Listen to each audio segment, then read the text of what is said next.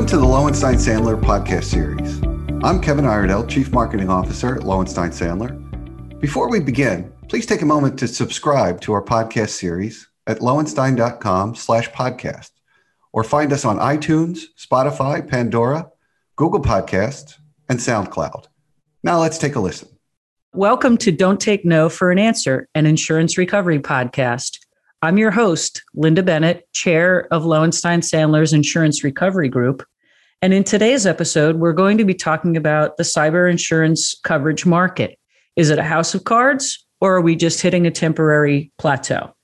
With a couple of quarters of 2021 nearly in the books, companies continue to see an alarming number of security breaches and ransomware attacks. Each time we prepare our workforce for how to combat the latest cybersecurity threat, the bad actors seem to be two steps ahead with their next scam. A few years back, we were all learning about social engineering and how to make sure that an email from our CEO really came from her and not an imposter. So now we are all carefully scrutinizing the emails in our inbox while hackers have moved on to manipulating invoices and payment instructions for our customers and vendors. At the same time, we continue to see ransomware attacks across every industry, and the price of ransoms have skyrocketed from five to six to now seven figures. Regulators remain active in the space, imposing significant and differing standards in terms of maintaining personal information and notifying persons impacted by a breach. Now, fortunately, most companies have dedicated cyber insurance policies in place to help navigate them through many of the adverse consequences that flow from a security breach. However, the question that's on my mind today is how much longer can this last? Will the insurance industry to continue to write these policies and pay claims without a fight?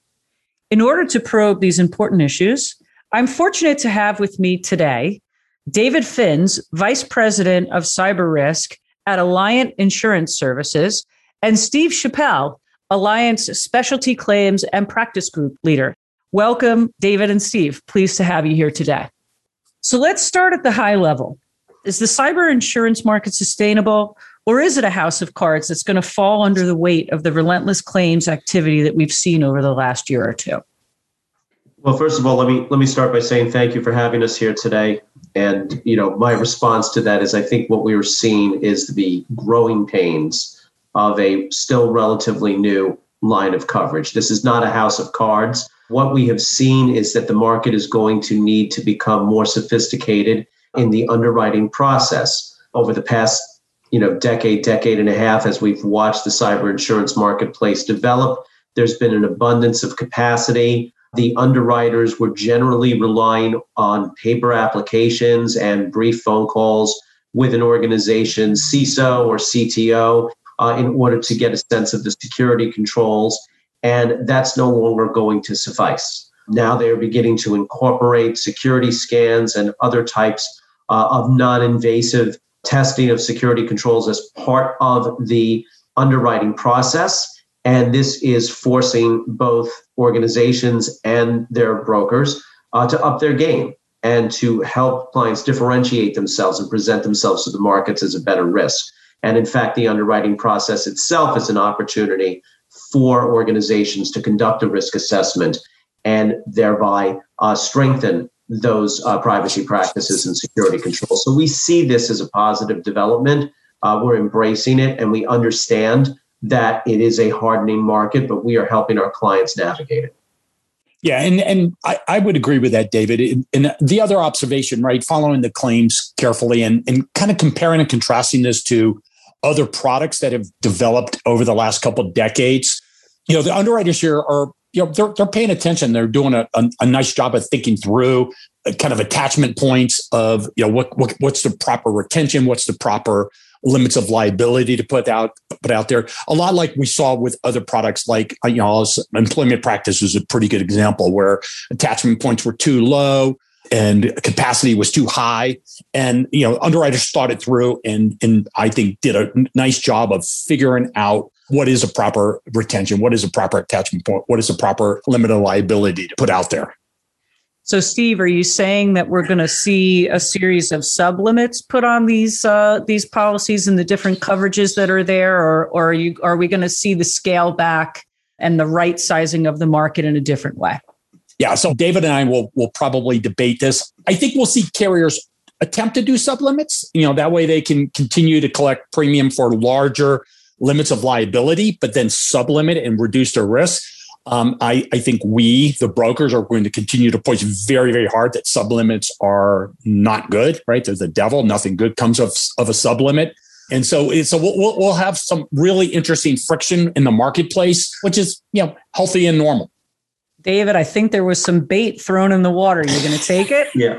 Uh, there, there's really not much daylight between my position and Steve's on that. I mean, obviously, from a broking standpoint, we we want to try to get full limits uh, for our clients across all the insuring agreements of a cyber policy. We understand that the uh, ransomware epidemic, for lack of a better word, that has fallen upon businesses has had an impact on loss ratios uh, for the underwriters and that they are scrutinizing that more carefully. But again, I think the solution to that ultimately is to have organizations reevaluate their security controls, their employee training practices, and present themselves as a better, better risk to the markets. You know, we believe uh, that through that process of differentiating them, that we can still achieve favorable coverage terms for our clients. So, does that mean that there are going to be winners and losers? If the insurance industry is going to scale back, are there particular industries that should be concerned that it's going to be harder for them to either secure coverage at all or to secure the same levels of limits that they they have in place today? I'm not sure that it's going to be specific to industry. You know, again, up until a few years ago, certain industries were more likely to purchase cyber insurance than others, basically, if they had large quantities of consumer data. So, healthcare organizations, financial institutions, retailers, they were the early adapters, uh, along with any type of e commerce companies. Uh, over time, though, as more of uh, an organization's operations go online, whether it's inventory, uh, payroll, now we have a situation where as you know many organizations have become paperless whether it's in the finance insurance real estate sector whether it's in manufacturing we're now at a point that the the need for cyber insurance is across all industries as far as market segment size there is still large untapped growth potential among small and medium sized businesses, many of whom still do not purchase the coverage and are evaluating it for the first time. So I think more than based on industry or market segment, the differentiation is really going to be around who takes cyber hygiene seriously. And that is something that as their risk consultant, as their insurance broker, we can help connect them with vendors uh, that can improve their security posture. David, do you anticipate that we will al- almost go backward in some of the underwriting? Because I, you know, when I think back of cyber underwriting in early years, right? It was really, really cumbersome, right? And they were, um, they spent a lot of time in our client's business.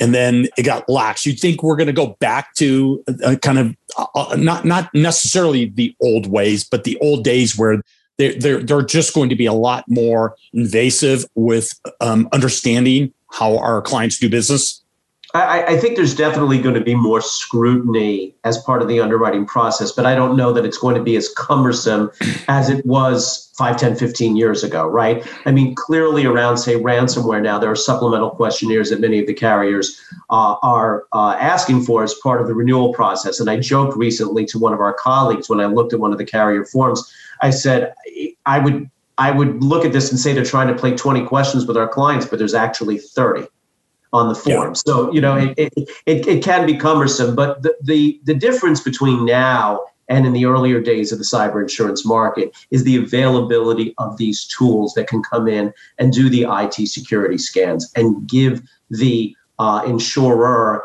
a, uh, um, a, you know, sort, sort of a, a, a an understanding of the security controls in place, not only in terms of the network itself, but what kind of information is available on the dark web with respect to an organization. These are analytical tools that have been adapted by many of the insurers, and we ourselves as brokers have access to similar tools as well to help our clients prepare uh, for the renewal process and identify any areas where they do have vulnerability.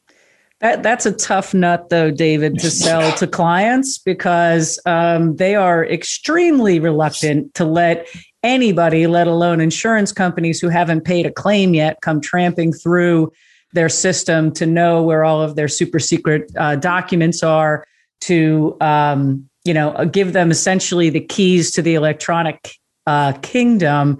I think there's going to be a lot of education that's going to be required to get the policyholders comfortable in seeing the benefit and value in doing that type of sharing, well, especially well, on the front end and, and placement uh, phase. Well, the security scans we're talking about are non invasive in nature and, in fact, uh, can be conducted without having access to a company's network. So we're talking about the cyber equivalent of a drive by to see whether there are any broken windows or newspapers you know, piling up in, in, in, a stack on the front stoop. These are uh, in, indicia of vulnerability that are evident to cyber criminals without having to go into a network. So, therefore, these are things that an organization would want to know, uh, irrespective of whether they're purchasing cyber insurance, so that they could address, you know, these virtual broken windows, so to speak, uh, and, and shore up their security. This does not require an invasive uh, penetration testing or anything to an organization's network. Again, these are tools that are available to both the ethical hacker as well as to the cyber criminal element. Well, so before we move on to the next topic, though, I do want to press you, David and Steve, a little bit. What is the incentive for the carriers to continue paying these ransomware demands? How you know how much higher can this go? We started out with average figures at five five figure settlements. We went through six pretty quickly. Now we're seeing seven figures. Is the you know it seems natural that the next trend is going to be eight figure demands. How much longer can this continue where the carriers are going to be willing to pay those claims quickly and seamlessly?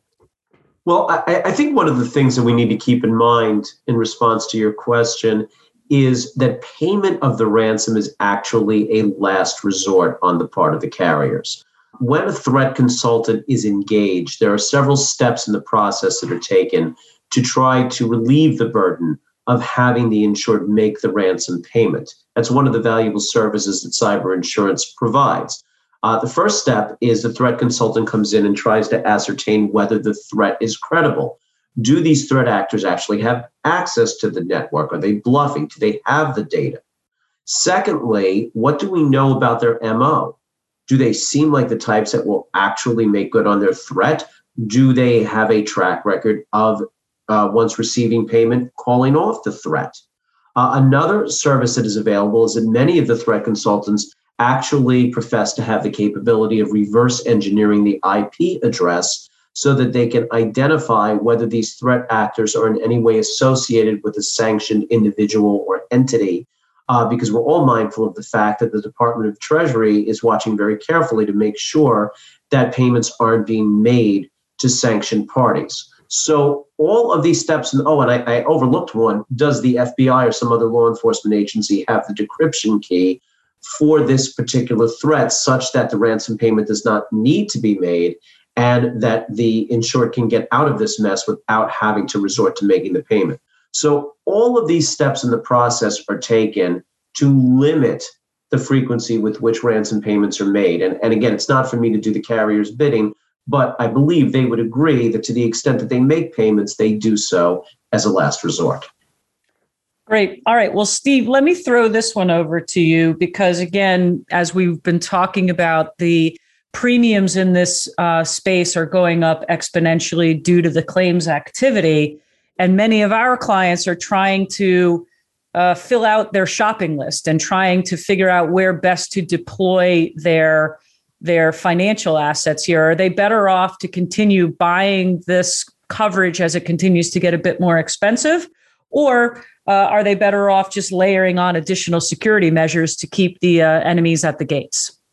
Yeah. So the answer is yes.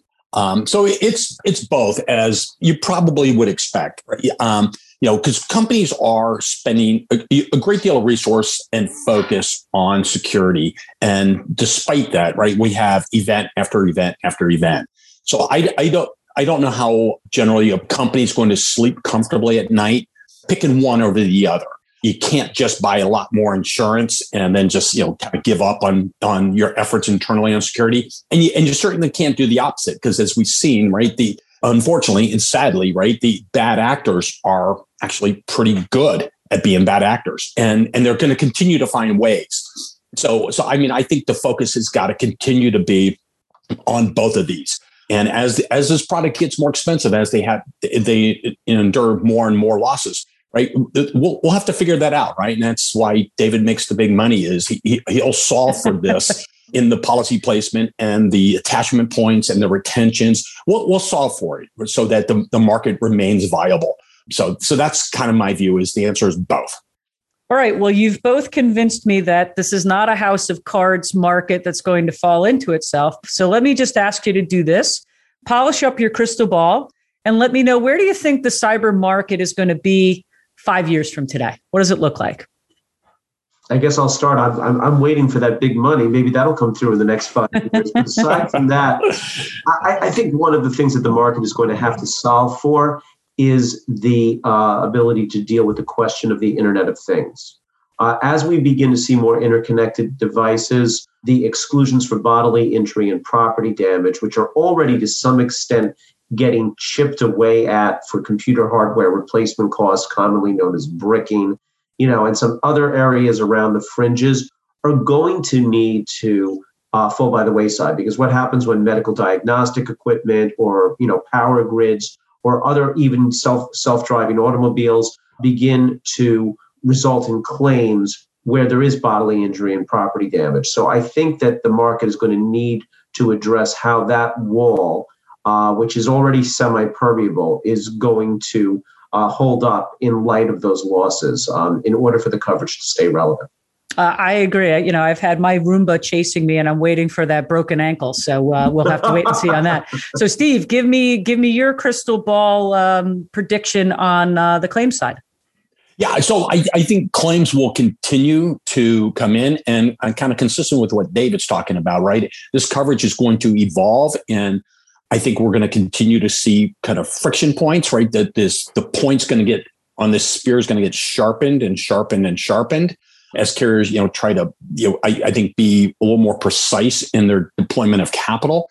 And we're going to be continue to be aggressive to make sure that th- the evolution of these risks are covered by these products. So, so I, I think it, it's going to be a very robust um, claims environment, and I think it's going to be a very robust coverage environment on these large claims when they come in as the exposures evolve and they get you know more and more interesting and unique.